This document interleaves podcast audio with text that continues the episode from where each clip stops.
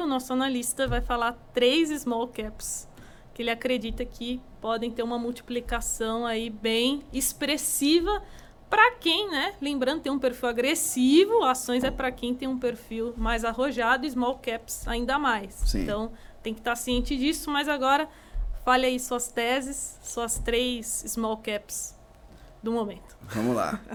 eu eu gosto muito de 3R Petróleo, tá? Eu uhum. acho que é um, um case que tem muito espaço para crescer, tá? Eu acho, eu costumo dizer que é, o exemplo que, a, que de trajetória que a 3R pode traçar está ali na, na história da PetroRio. A PetroRio é a 3R cinco anos atrás. Na verdade, desculpa, a 3R é a PetroRio de cinco anos atrás. Uhum. É uma uhum. empresa que estava começando, buscando campos maduros de, de, de, petróleo, aproveitando o desinvestimento da Petrobras, é, focando ali em águas profundas e conseguiu é, aumentar a produção, começar a gerar caixa, é, crescer receita, e foi indo, foi indo, foi indo, e a valorização de PetroRio é impressionante, exponencial nos últimos seis anos. Sim. Eu acho que pode acontecer a mesma coisa com 3R, tá?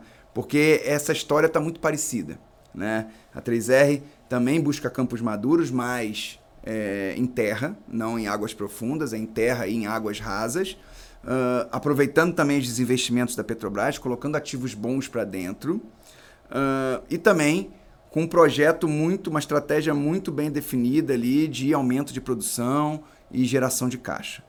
Uh, então eu acho que eh, eh, você tem um upside ali em, em, em 3R muito interessante. Então hoje o papel ali está ali 34, 35 reais, uhum. a gente vê 90 reais de valor justo para 3R. Considerando as reservas que ela tem, considerando tudo que ela, que ela adquiriu, todos os ativos que foram adquiridos, que vão entrar em operação nos próximos 12 a 18 meses, a uhum. empresa muda de patamar e começa a produzir muito petróleo.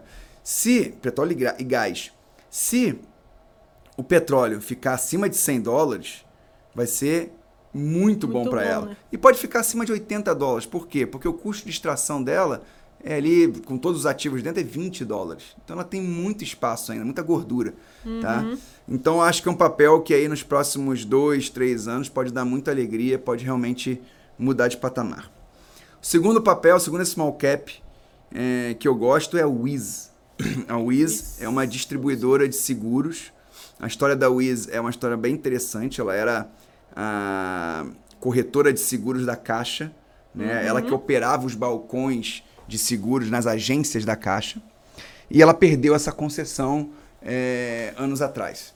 E aí ela se viu numa situação que ela tinha que se reinventar. Né? A empresa, ou ela acabava, né? ou ela ia buscar novos balcões. Uhum. E foi isso que a empresa fez. Ela mudou a gestão, entrou uma gestão é, totalmente diferente. É, mais enxuta, né? reduziu o pessoal, a empresa ficou mais enxuta, mais eficiente e focou em novas parcerias. Então hoje a, a Wiz ela gerencia o balcão do Interseguros, uhum. do BRB, do, do BMG. Então ela foi para bancos médios onde tinha muito potencial de crescimento ali. Esses bancos não querem ficar operando os seguros. Né? O balcão de seguro, o balcão de consórcio. Uhum. Deixa para a Wiz. A Wiz sabe fazer isso com excelência.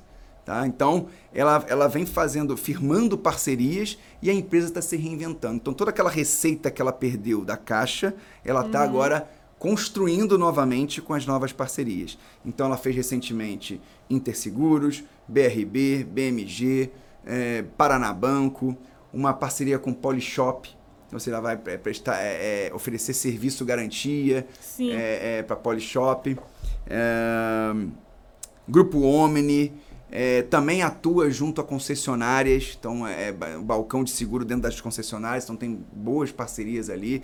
Então uma empresa que é, negocia a múltiplos muito atrativos hoje, tá? já valeu 16 reais com toda a questão da caixa. Isso foi para 7 uhum. e hoje está 8 reais.